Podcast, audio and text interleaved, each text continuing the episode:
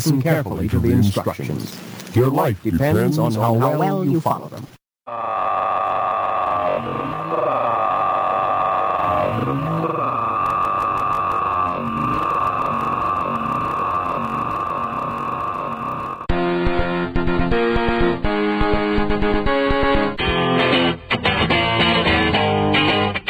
One of the main components of this church is Slack, with a capital S. And that's like this ability to, well, basically, if you don't know what Slack is, you probably are never going to figure it out properly. And you don't deserve it. Right. You're going to know exactly what the church is talking about when they tell you that the conspiracy is robbing you of your Slack. Based on your everyday life. And fuck them if they can't take a joke. Yeah, and fuck them if they can't take a joke. You're going to know exactly what's meant by Slack. He also began modeling for hundreds of magazine ads, leaving early clues of his presence. These old ads are the only known photos of Dobbs, for he otherwise remains elusive, shunning both the spotlight and the authorities. In 1979, he recruited two randomly selected nobodies, Dr. Philo Drummond and Ivan Stang, to begin a public outreach arm and begin spreading his seed word of Slack. Basically, the church is so omnipervasive and so full that we couldn't possibly get into the dogma in any less than 3 or 4 hours. This will outline everything, clear and concise detail. Easy to read, keep it near you, and we promise that any answers that you need will be found in this little handy little pamphlet right here. $1 for salvation. $1. You are listening to Share a Slice with Sean.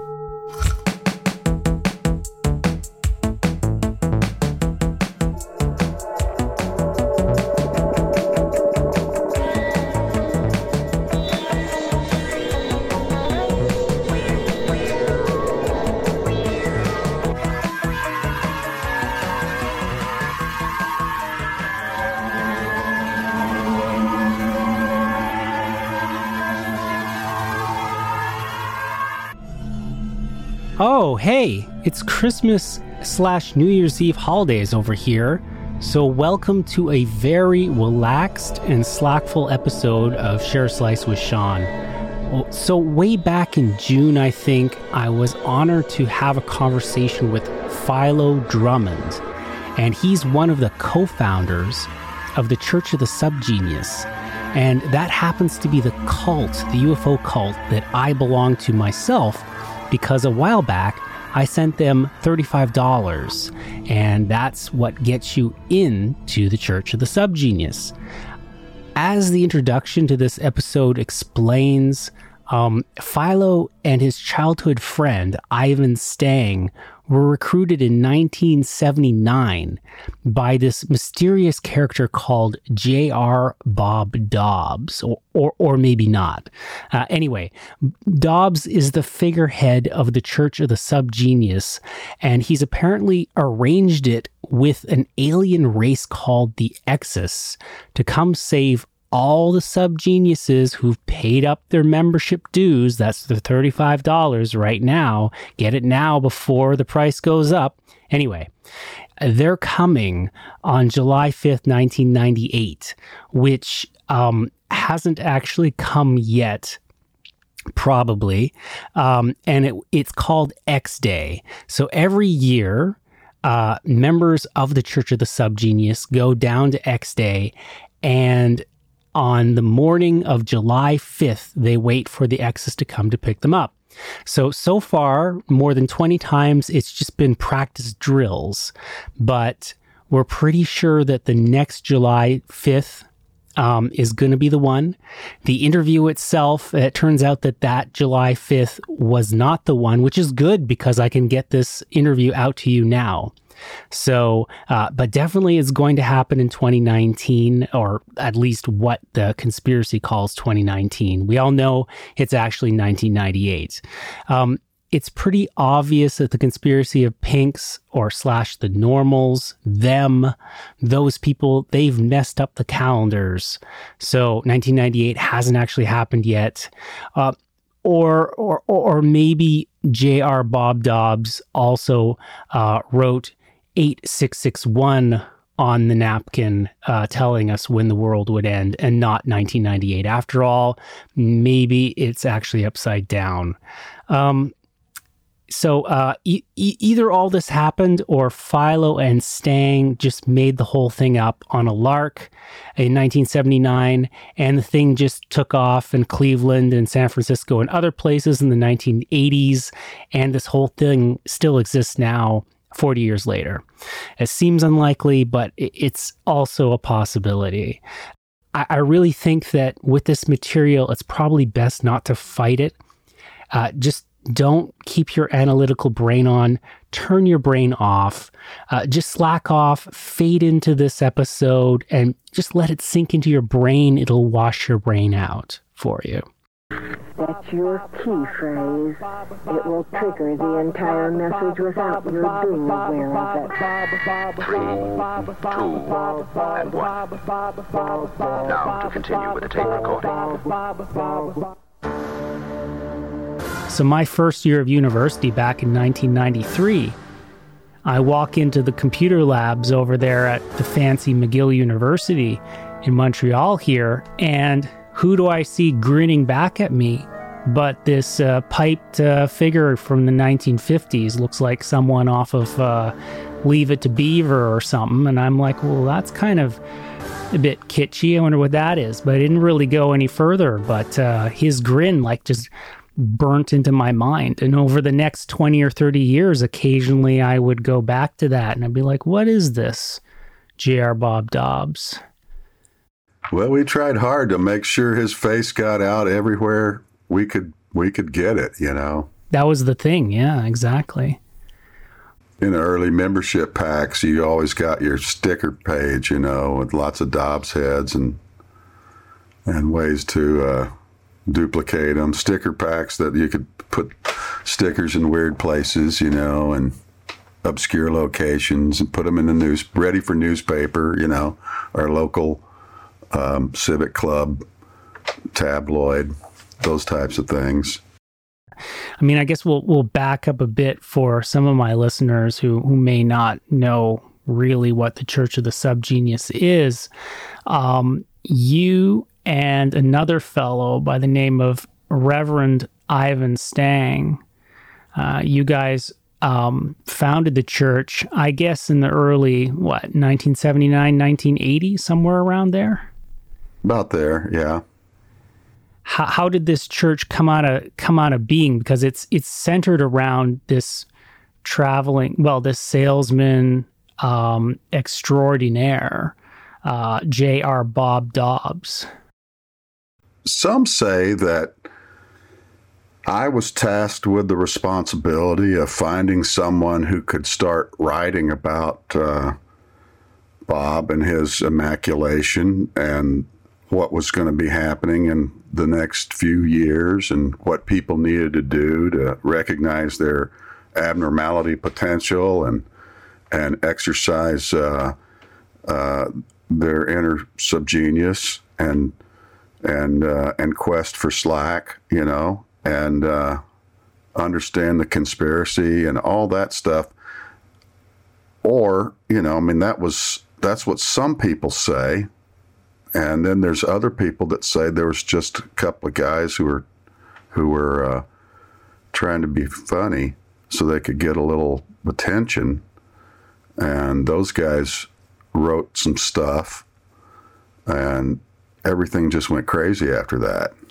Yeah, I mean, I don't know if you want to try to use Occam's razor here. I mean, it seems like the first story is the simplest, so it could be the most likely. But the second one, as outlandish as it sounds, I mean, I guess it might be possible as well. Yeah. Take a deep, deep breath. Go deeper and deeper into relaxation. You feel better than ever before in your life. 2. Deep, deep breath. much deeper than before. And as you exhale, you enter deeper and deeper relaxation. 3. If you go with the first story, it seems like what I've read or what I've heard is that you ran into this mysterious J.R. Bob Dobbs at some point. I don't know. Was it in the... When was it? I mean... Actually, it was in college. It was in college, you know, and ultimately, he was like a upperclassman while we were in college and shared the same dorm I was in. And ran across each other during those various college activities. Now, this particular storyline is harder for me to remember, is the only thing about it. So I'm going to work on that aspect. But if some listeners go back and go, no, that's not what happened. That guy, he was fake. He wasn't really telling the truth because I read the book and I know what happened. So, I mean, that could possibly be a potential on the horizon because I'm working from a poor memory. Okay. But I'll tell you, there is one of the, I believe on my webpage, quiveringbrain.com, there is a story attached to one of those links that has a synopsis of that meeting of Dobbs, and it's called The Lost Gospel of Bob or Lost Gospel of Dobbs. I can't remember, one of the two. See, it's been a long time since I wrote that. In any case, you know, I could send you a link later if you'd like to look at it. It does go into detail about that specific occasion and meeting Bob for the first time and meeting Connie and the panty raid at college and Bob being knocked out by the frozen brassiere. Those events are described in detail in that particular document. It was one of the chapters that didn't make it in Revelation X. The Lost Gospel of... Let me go look for it while we're talking here. You actually met Connie that time. I didn't realize that was so early on. Oh, yeah. Yeah, a lot of people met Connie. She was very popular back in those days. So Connie is actually the most favorite wife of J.R. Bob Dobbs. So they say, yeah, of the ones we know of. Well, I mean, there are many. It's sort of like, you know, Hinduism, I guess. You have potentially hundreds, if not thousands, with alternate universes. Many planets, many times, many places. Yeah, you know. Many Bobs. J.R. Bob Dobbs. I mean, he grew up. He was a sales genius.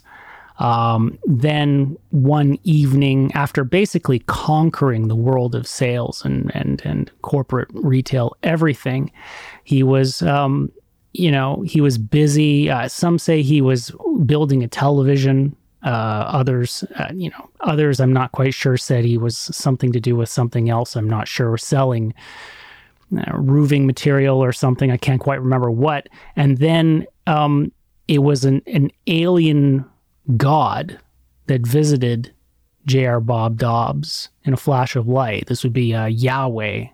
Am I getting this right? I don't want to screw it up and ruin my cred too much.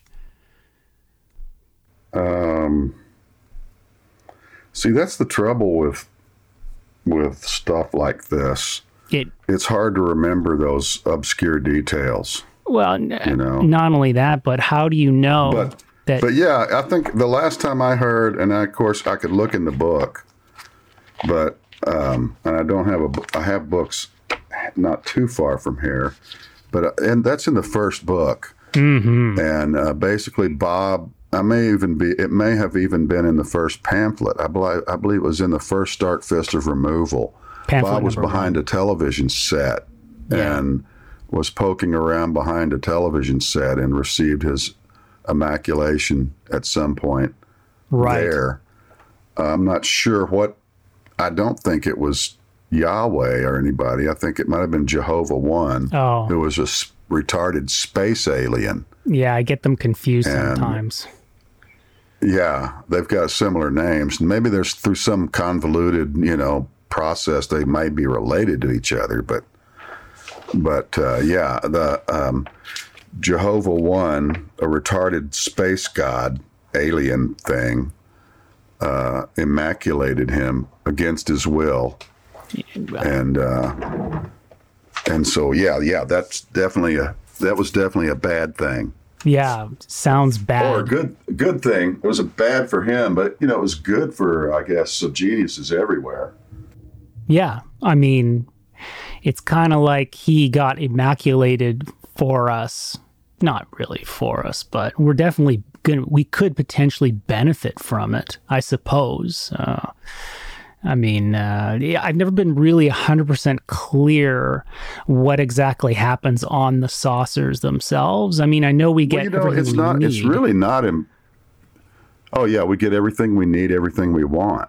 And, you know, everything that we don't even know we want is already there waiting for us. Right. We get there and go, God, if I'd have thought about it a little longer, I would have thought of this.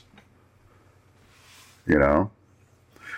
But the main thing is, you know, the message is still there. Yeah. The message is still there, you know? And until we get to the real 1998, then Reverend Stang will just keep preaching, and we'll keep up with our outreach ministries of using the internet whenever possible, because it's so cheap now. Mm-hmm. So far, reasonably free. All right, let's get to this Slack. You say, in this little pamphlet you've given me, it says, repent, quit your job, and slack off. The world ends tomorrow, and you may die. Is this your message to the world? What is this? Those are sort of mind-catching slogans. We do. This is a church that does. That. We do. This particular sick mind control cult does give you back your mind after we're through with it. Yes. But you've heard the expression, there's no slack in the world, or cut me some slack. Bob realized that there was a vast conspiracy that didn't even know what it was doing, because it's a conspiracy of normalcy. And This conspiracy has been taking away people's slack what since the day they're born. All right, now wait a second. Conspiracy, and y'all are out to put down outrageous cult groups. What does this mean? No, this is an outrageous cult group. You might show the book to the people so you can get an idea of what's going on. Right, see, it depicts the end of the world on July 5th, 1998, which will happen if enough people don't buy the Book of the Subgenius. And now, what was that date again? July 5th, 1998. All right, so y'all are a Dallas-based group of humorists, is this right? No. We're high priests of the unpredictable. And now, again, some people would say it's a put-on.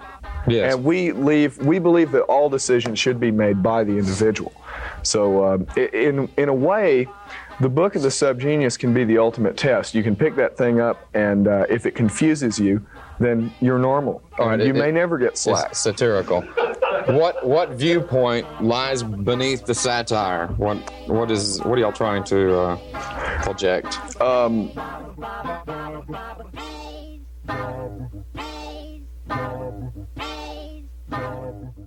You and Stang both come from Texas, right? And you guys met in Texas? Is that, how does that work? We met in Texas. You were like... Well, we were just happened to be in the same area growing up, and we didn't know each other then. And we were introduced by Stang's sister-in-law, and she lived near me, and she was like, you know, you need to meet my brother. And I was like, I don't want to meet your brother. I'm sure he's some goofball. And she would talk to him, and you need to meet my friend. He was like, I don't want to meet your friend. And, you know, so then she told me, she said, Well, he likes Frank Zappa and he likes comic books, and you know. And I thought, well, maybe okay, I'll think about it. At the same time she told him, hey, he's a fan of Captain Beefheart, and he has a big comic book collection, and so he was like, okay, well, maybe we should meet, I guess, you know. And so finally, after a long time, I went over to his house. And we were just instant friends. We had so much in common, and we just started talking, and our wives were like left in the other room to, you know, hash things out while we went in the back, and immediately, you know, like we'd been old pals. And so anyway, yeah, that was how we met, and through that introduction. And we've been friends ever since. But yeah, it was after that was probably in 78 or something like that, maybe. Okay.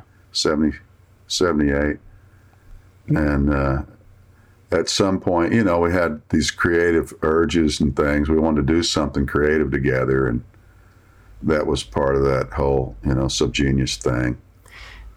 I mean, but that's got to be the crate. Well, yeah. I can't even imagine, like, I mean, how would you even know that you would? Well, obviously you wouldn't. What I'm trying to get at is, like, you guys, however it happens, end up being the founders of this this cult, Church of the SubGenius, and then it just takes off in Houston. Well, it started out as a pamphlet. Yeah, it really started out as a pamphlet. And the pamphlet, you know, so when you're thinking about designing something that has, ultimately, I guess it had 16 pages in it or something like that. And there was a simple pamphlet design on 11 by 17, or maybe it was 8.5 by 11, 8.5 by 17, I think is what it was. So we, you know, that was when the first pamphlet came out, we thought that was all it was going to be. That was all we were even prepared to do. We spent a long time doing that pamphlet. Yeah. Right. And then we mailed it out, and we thought, well, let's go. Well, the first thing we did with the pamphlet, you know, we had it all printed up, is like, how are we going to distribute this thing? So we had to think about that, and we thought, well, let's go put it in bookstores. We'll droplift it. You know, it's the opposite of shoplifting.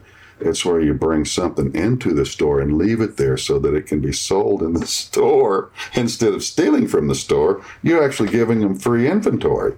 So we would go into different bookstores and record stores and various places, and we would walk to their publication stand and surreptitiously deposit pamphlets on there for sale. You know, I always wondered what it would be like to have one of those pamphlets and walk up to the counter. I should have just tried it myself sometime and walk up to the counter and act like I wanted to buy it and see what they said. They'd probably sell it to you. But we realized, you know, after we went to the 4 or 5 record stores in town, that this was going to be a real slow way of distributing it, you know. And besides, what would be cool would be if somebody else, let's say a publishing company, saw it and thought, man, these guys, this is great. Maybe these guys will write something else for us. Maybe they'll write a book, or maybe they'll want to be, they'll want to be writing comedy for my television program. You know, we had some grandiose ideas on what talent we had. So, you know, after a while, his wife said, you know, you guys should just send it to every publisher you can. Yeah. So we mailed it out. We got this book of American publishers, and we sent the pamphlet to 350 different publishers. Wow. And we had a Philo Drummond was the PR manager for the Millennium Management Company, and he sent the letters out to all those 350 with a copy of the pamphlet, and, you know, please take a look at this. Here's my clients can do these other things similar to this as an example of their great skills or whatever. I can't remember exactly what I said.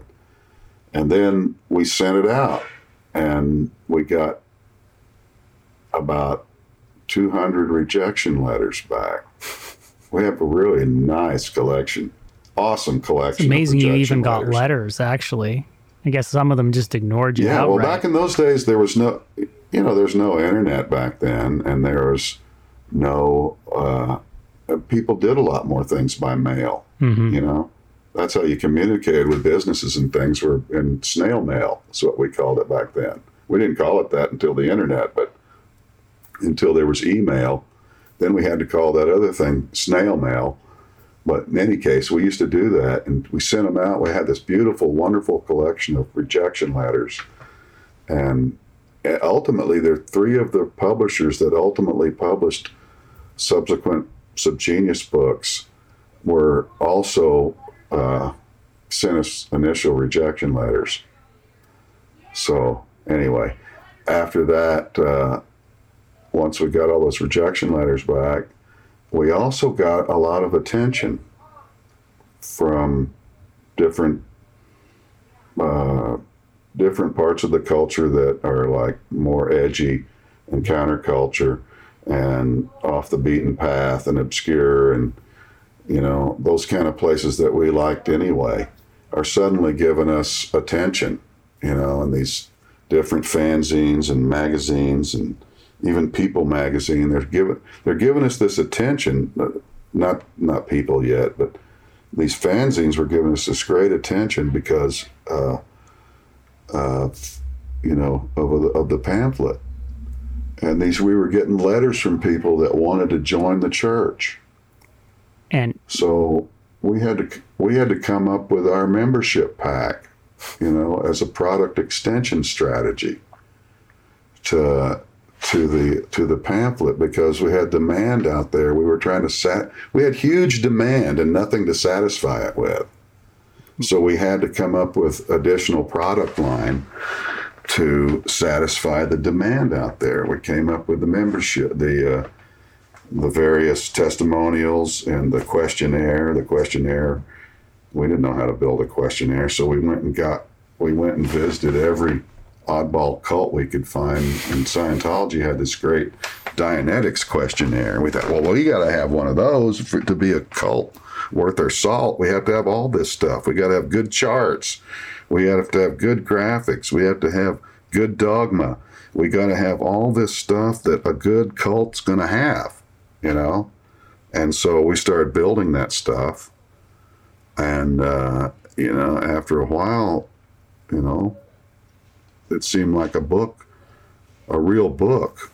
If we could get somebody interested, and we published a couple more pamphlets, and finally we had some publishers that were interested.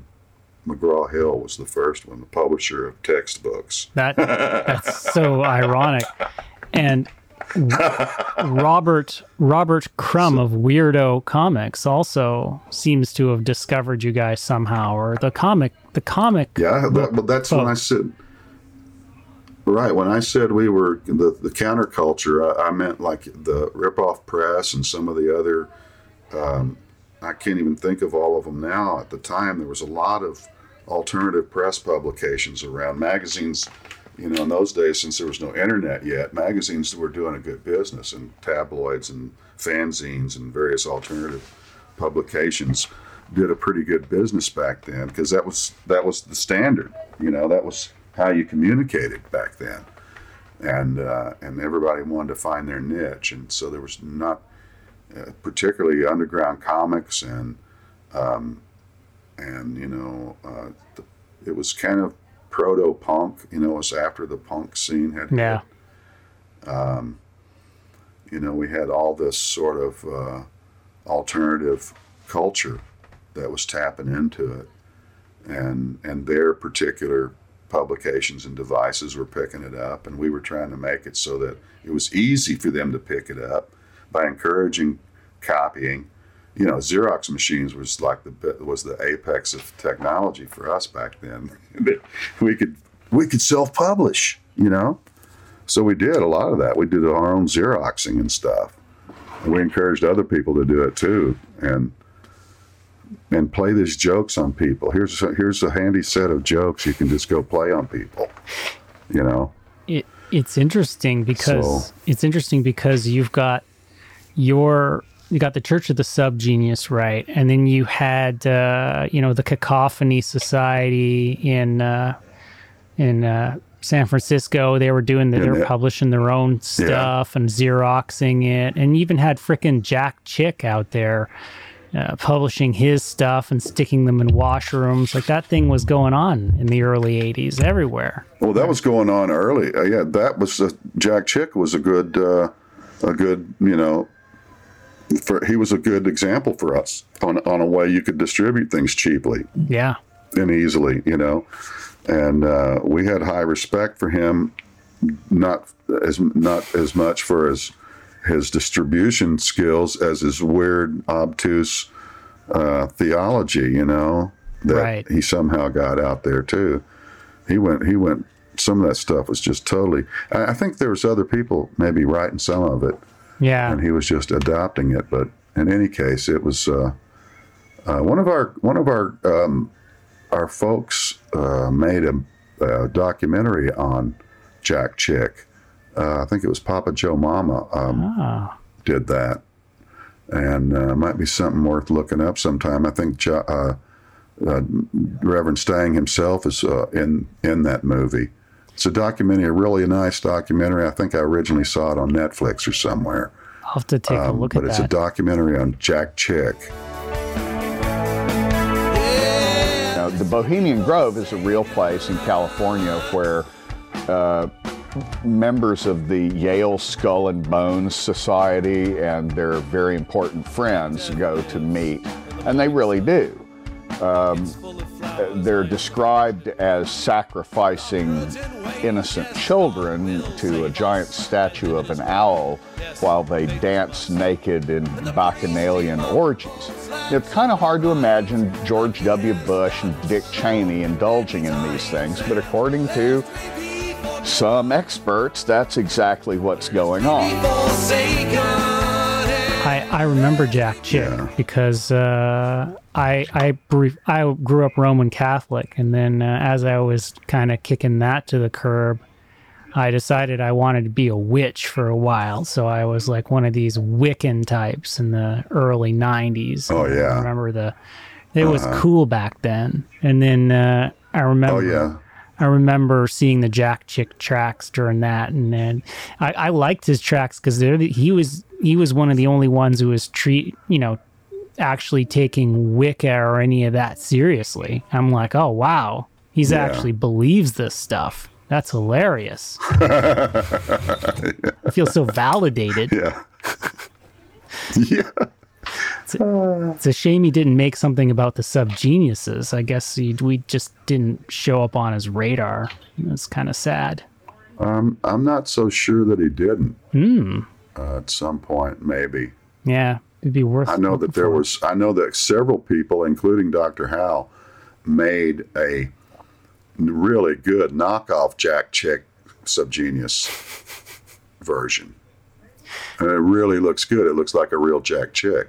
But I seem something's ringing a bell that maybe he did mention it or say something about it somewhere. Oh, but I'll have to look that up. I'm going to find out about that. So I mean, but yeah, you should definitely check out that documentary. Yeah, definitely. And I mean, they actually you guys swung the multimedia engine along, and then all of a sudden, like, this seems totally kind of out there to me. Radio shows started appearing, like, for instance, Puzzling Evidence, and you had the Hour of Slack as well. I mean, they let Stang on the radio, right? Right. They, that was most of the time it was late at night, those were both were Pacifica stations. Mm. So, they're not like a commercial station in that they actually have holes in their lineup that they need to fill. And so they're looking for people to do that. You know, people who work for Pacifica stations are volunteers, so they don't get paid, and it takes a lot to make somebody want to get up at 3 o'clock in the morning and come in and do an hour and then go home and go back to bed, you know. So that's probably how it was. Those slots were originally acquired. Now, in terms of the Puzzling Evidence show, there was an existing show on that invited Puzzling Evidence and some other early subgenius, I think it was Paul Mavridis, invited them to the show, and then they never left, and eventually hijacked the show. Or they were there still as permanent guests, kind of, when the original show guy had to leave or something, so they just inherited the show, and then they've still got it 36 years later, you know, basically.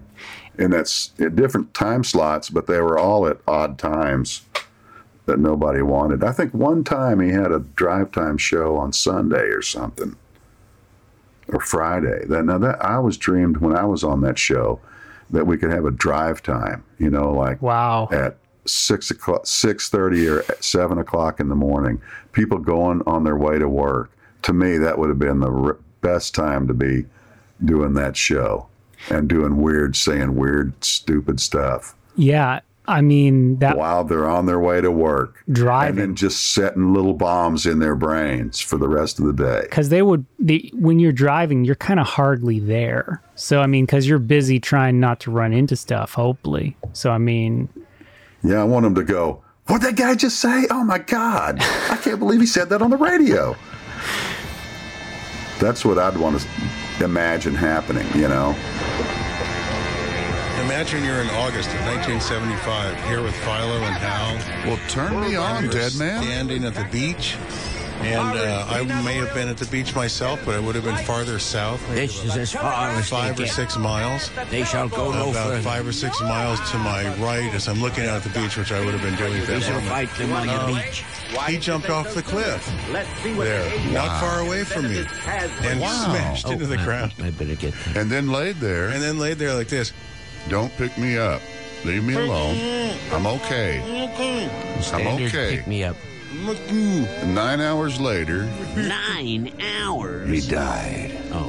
He left his mortal coil. Right over there. He shucked his earthly husk. Oh, did you watch any of something, the Source Family? It's a little documentary by people who, like two guys who are in the Source Family. I was driving to Toronto over last weekend. And it was kind of like late at night. It was around 11 o'clock, 12 o'clock. My wife was riding with me with the kids, and I'm like, oh, I'll put on some music. Oh, maybe I'll put on Puzzling Evidence. So I put on Puzzling Evidence. And when you're driving in a country road in the middle of the night and you got Puzzling Evidence going, it really sets the ambiance, you know what I mean? Like, it's different. Yeah, exactly. Yeah, I love to think that people are out there on the road somewhere. That was one of our fantasies, is thinking that there's people on the road somewhere listening to this in their car in the middle of the night. Imagine truckers. That'd be cool. Yeah, truckers. We would talk to the truckers out on the interstate, you know, and try to get them to call in. And we actually got a few to call in from time to time. And one of our more weird call-ins that we used to get was some guys that worked in a Coalinga slaughterhouse. And they would have Puzzling Evidence piped in there, turned up really loud, while they were slaughtering cattle. That just blew me away. It's like, oh my gosh. It's difficult to describe.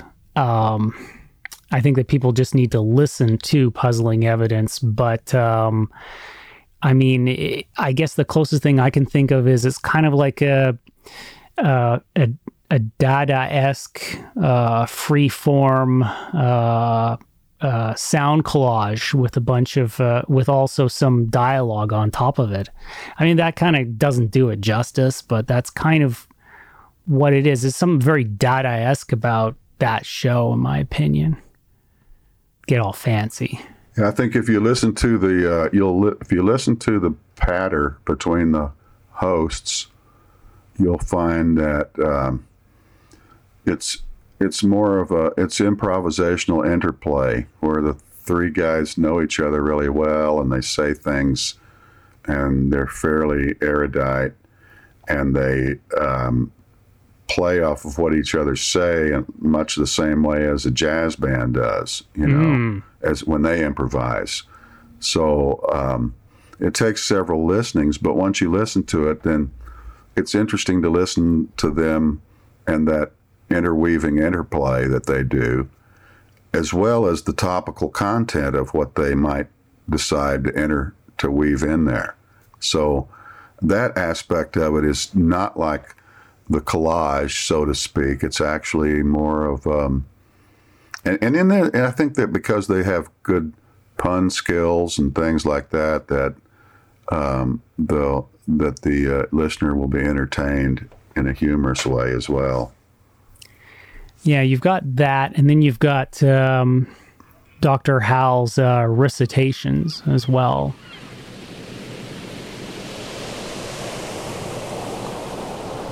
In the living room, the voice clock sang.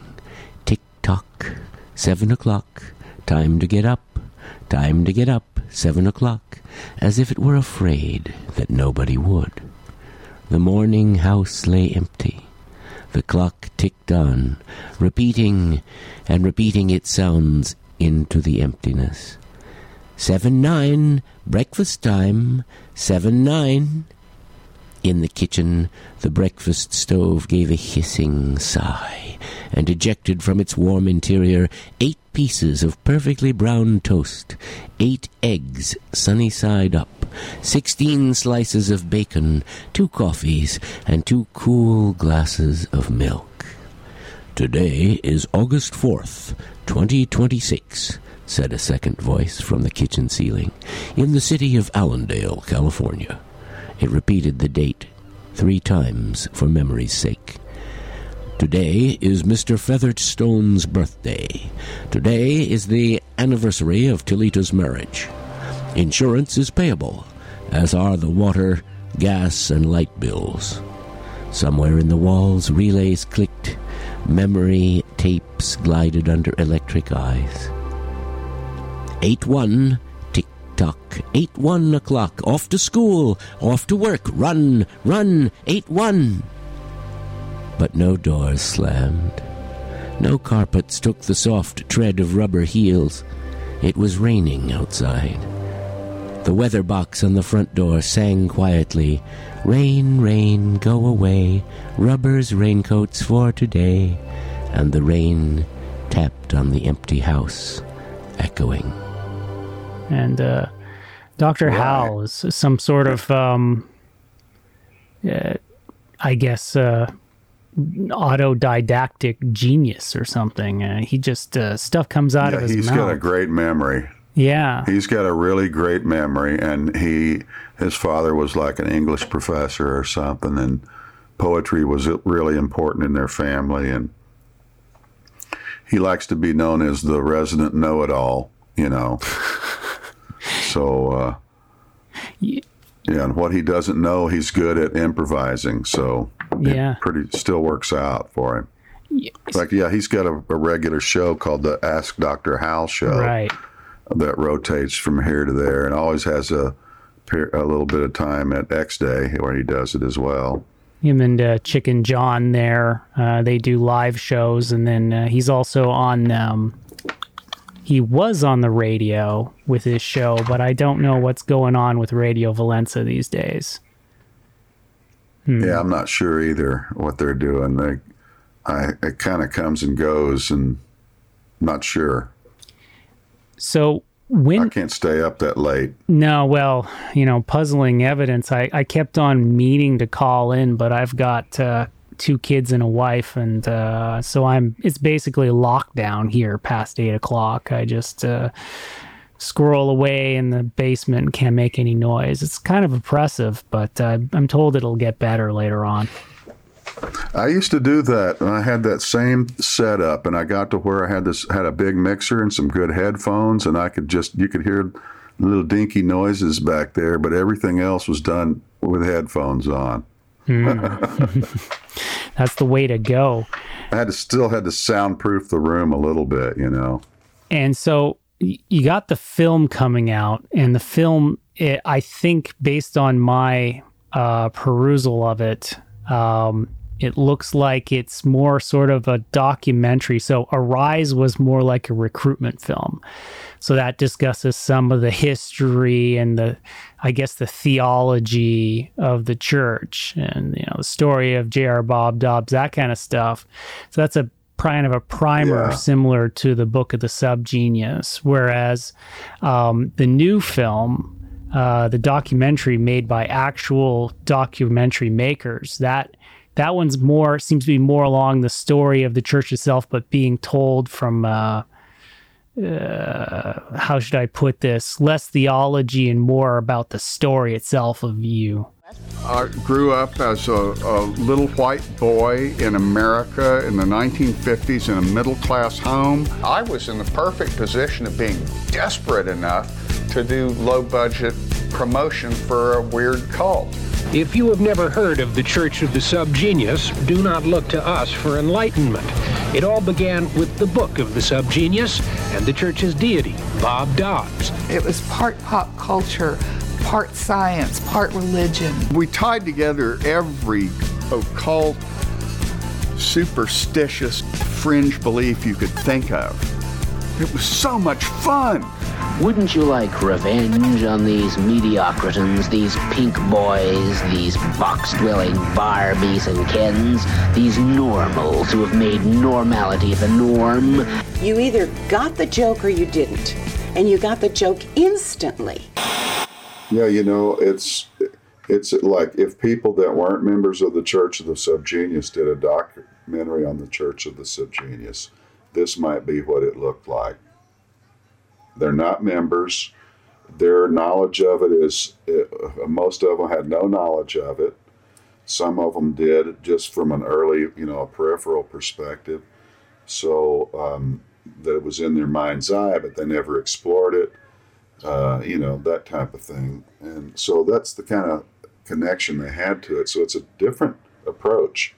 It's not the approach that we take in Arise. Our own documentary is very much a church documentary. That's why we can use it as a recruitment video as well. It's less propaganda, and I say propaganda in a good way. It's less propaganda, and it's more, what you would watch if you were an anthropologist, I guess. And we don't say propaganda. We say dogma. Dogma, yeah. Propaganda has a connotation it might not be true. Propaganda is somebody else's dogma. Right. Okay. I'll have to write that down. Yeah. Copyright 2018, Philo Drummond. I mean, some people, I think, take this stuff a little... seriously, to the point where maybe it seems like they're no longer living in a slackful kind of life. They're kind of maybe they're exerting their third nostril a little bit too much. They're like just straining a bit too much, and maybe they need to kind of relax. I think they're just lost. They're just lost. I think a true subgenius can figure out a way to make it through tough times like that. I think other people, it's like, oh, wait a minute. Maybe I'm not a real subgenius after all, because this stuff wouldn't be bothering me so much. I'd figure out a way to get around it so I could maintain my slack, Well, thinking is a lot of effort too, Maybe you might be thinking a bit too much. Overthinking.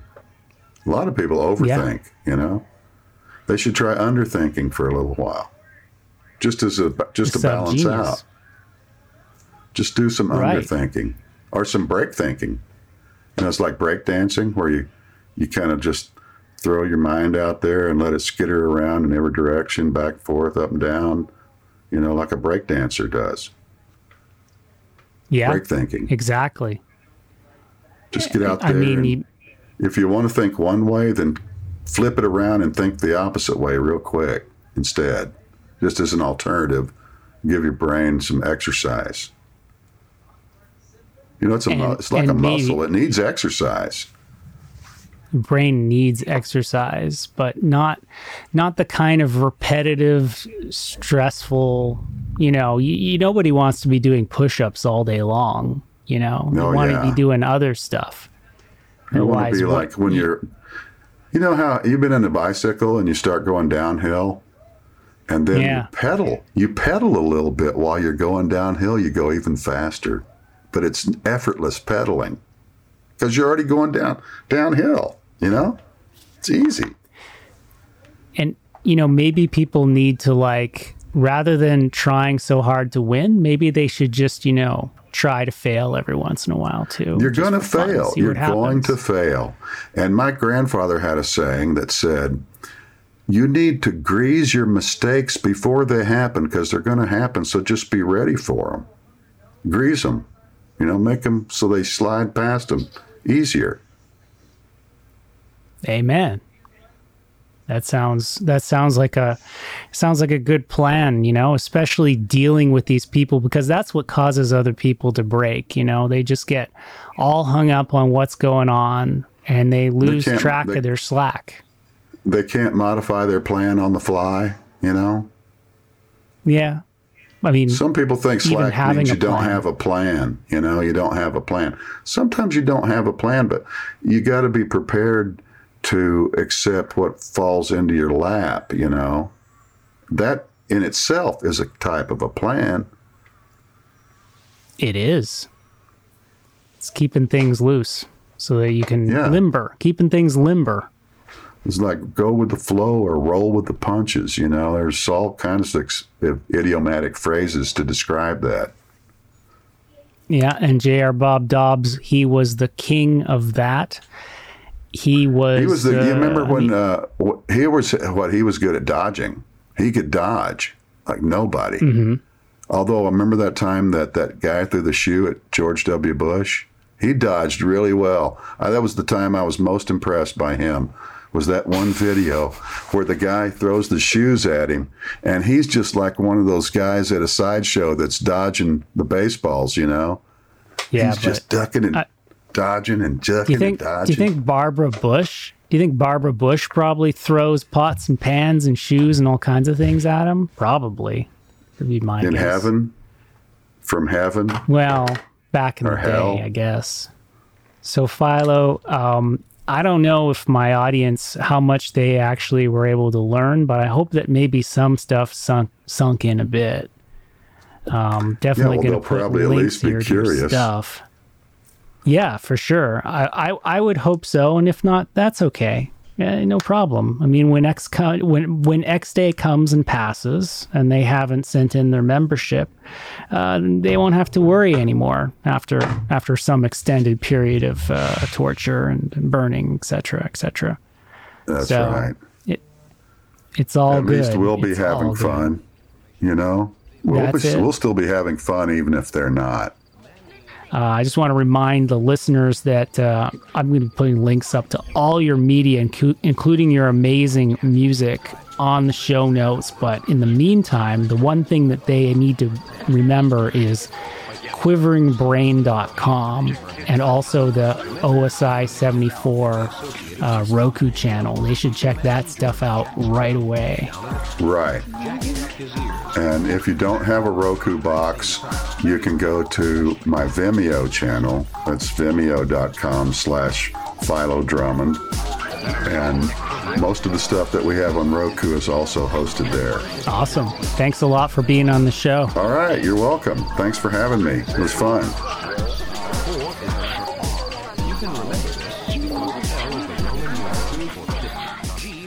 Well, that's about it for this episode. I'd really like to thank Philo Drummond for being on the show, and I'd like to encourage you to go visit his website, Quivering Brain. There'll be a link in the show notes to that, as there will be a link as well to subgenius.com, and that's the Church of the SubGenius main site. And check out Philo's music. It's on Bandcamp, he's on Mixcloud, he's on SoundCloud, he's on YouTube. He's really out there. So I'm going to be putting links to all that stuff on the website, which is available as always over at shareaslicepodcast.com. Check that out. Check out the show notes on your device. And so this actual interview, it was done over the summer. It was done before July, actually, and I just never got around to editing it. I finally managed to get started on this during the Christmas holidays, and I just never got it out the door. I wanted to get it out on New Year's Day. Didn't quite make it, but just in the festive mood of the new year, because the last year has been frankly challenging for everyone, I thought I would start out the new year with a festive subgenius version of Old Lang Syne, that New Year's classics. And this is by Reverend Yukon Jack, and it's from the album Bob Song 7, Bob's Prolapse Something Something. So we're going to end off with this. There'll be a link to this music as well as all the other music, of course, in the show notes. As always, thanks so much to everyone listening, and I hope you'll be back next time for the next episode. I guarantee you it'll be something different. Happy New Year, everybody, and hope to see you next time.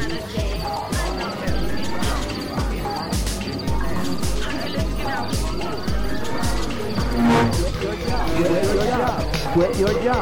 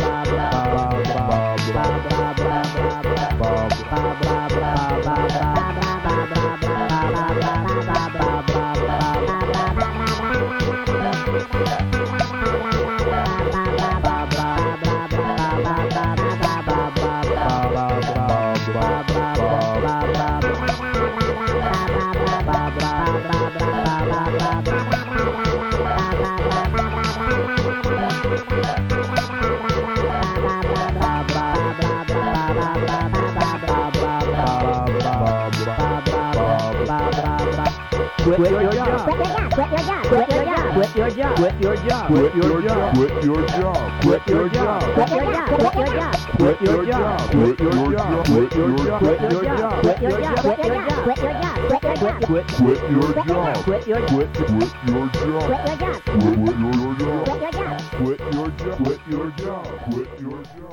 the hell do you think you're doing? Dragging your butt through the day, selling body and soul to a bunch of bland normals, acting stupid so they'll think you're one of them. Tired of getting all of the guilt, but none of the sex? There is a simple answer, dear friend. A glowing beacon of slack amidst the turmoil and darkness. It's J.R. Bob Dobbs, the living slack master, and his Church of the SubGenius. Bob brings a new destiny for the abnormal, for Bob comes to justify our sins, to unmask the conspiracy, and to get us back the slack they stole away. It's us versus them. Are you gonna fry in hell on earth alongside the pink boys, or will you pull the wool over your own eyes and accept Bob into your mind? Repent, quit your job, slack off, and praise Bob! Church of the SubGenius, eternal salvation, or triple your money back.